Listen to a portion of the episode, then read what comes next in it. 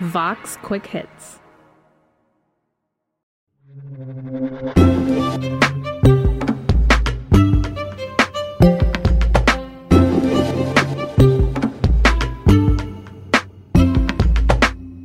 New York became the latest state to legalize recreational marijuana this week in opposition to federal law where it's still a schedule 1 controlled substance making the United States even more so a great place to become a billionaire or a federal convict for selling weed.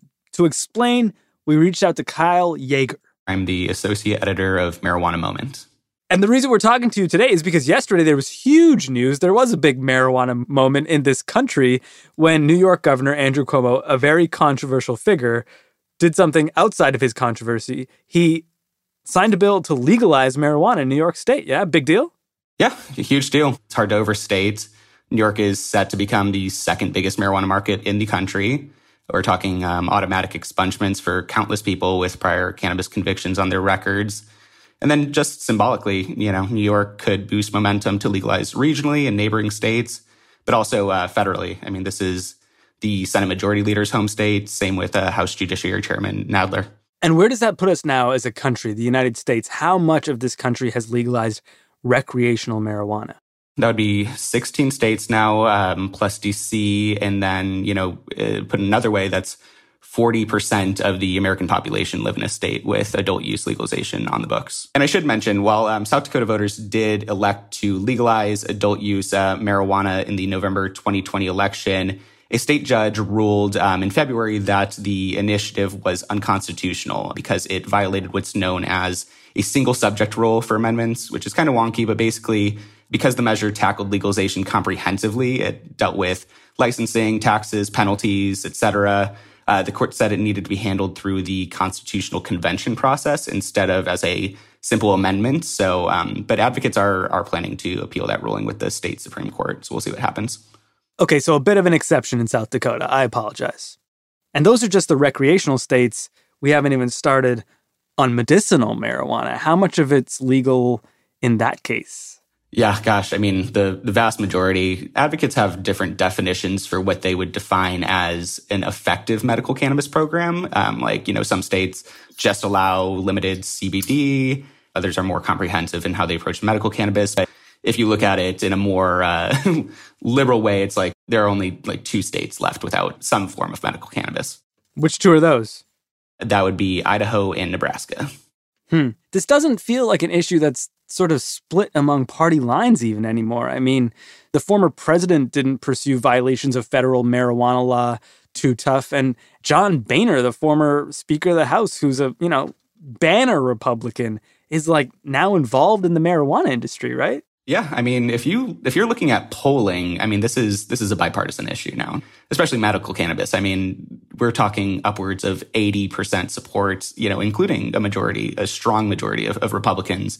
It's just when you, you know, enter state legislatures or you enter Congress, for some reason, there's this disconnect between the the will of voters and their elected officials. So, I mean, you're right that this is a this is a bipartisan issue now. Um, it's just taking a, a little more time to trickle into into um, legislation. How big is this industry right now in this country, and how fast is it growing? It's enormous um, and and growing, especially with the addition of New York. It's already it's a one billion dollar a year industry in Colorado alone, and it contributes hundreds of millions of dollars in, in tax revenue annually. Um, in New York, there are projections that the cannabis industry is going to be worth $4.2 billion within five years of implementation and it's just going to continue to grow from there.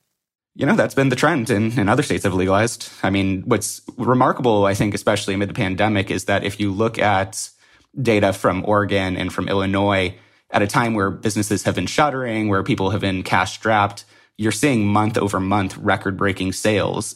Last year, legal sales in the US hit a record of almost $18 billion. In five years, experts believe it'll total 50 billion.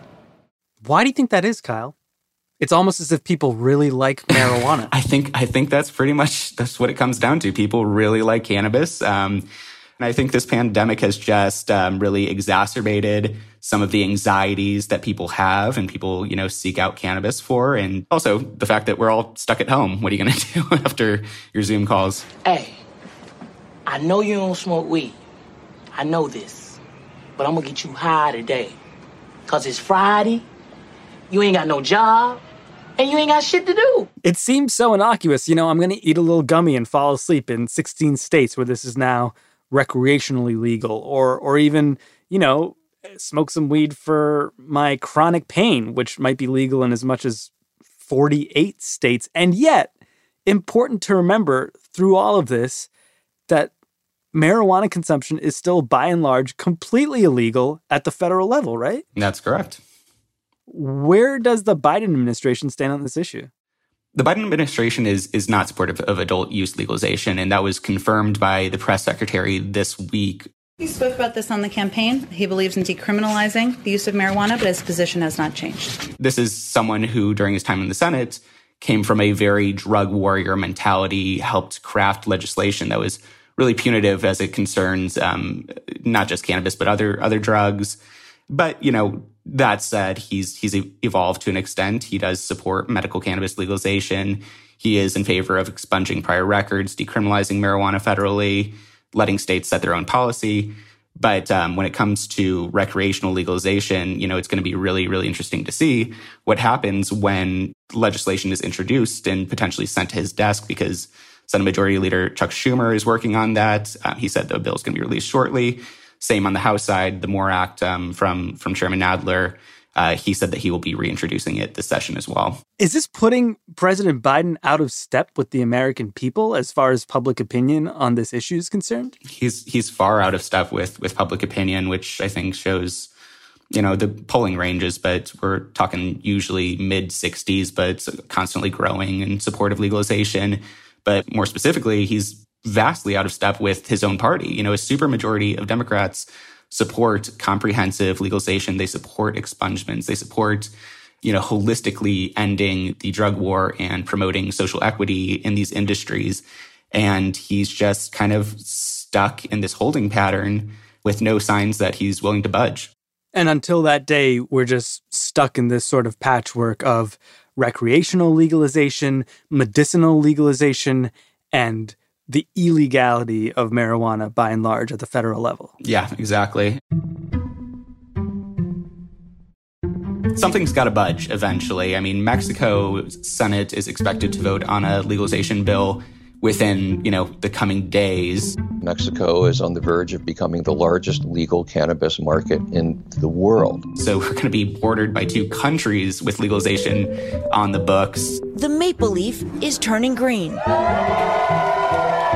Canada, our neighbor to the north, becomes one of two countries in the world to legalize marijuana for recreational use. In the interim here, one positive piece of news for advocates is that Attorney General um, Garland had said repeatedly during his confirmation proceedings that he does not think it a wise use of Justice Department resources to prosecute people for acting in compliance with state marijuana laws we can um, uh, focus our attention on violent crimes and other crimes that uh, uh, uh, put great danger in our society and not allocate our resources to something like uh, marijuana possession. Under the Obama administration, there was the Cole memo, which laid out guidance to federal prosecutors that generally deprioritized that kind of low level enforcement.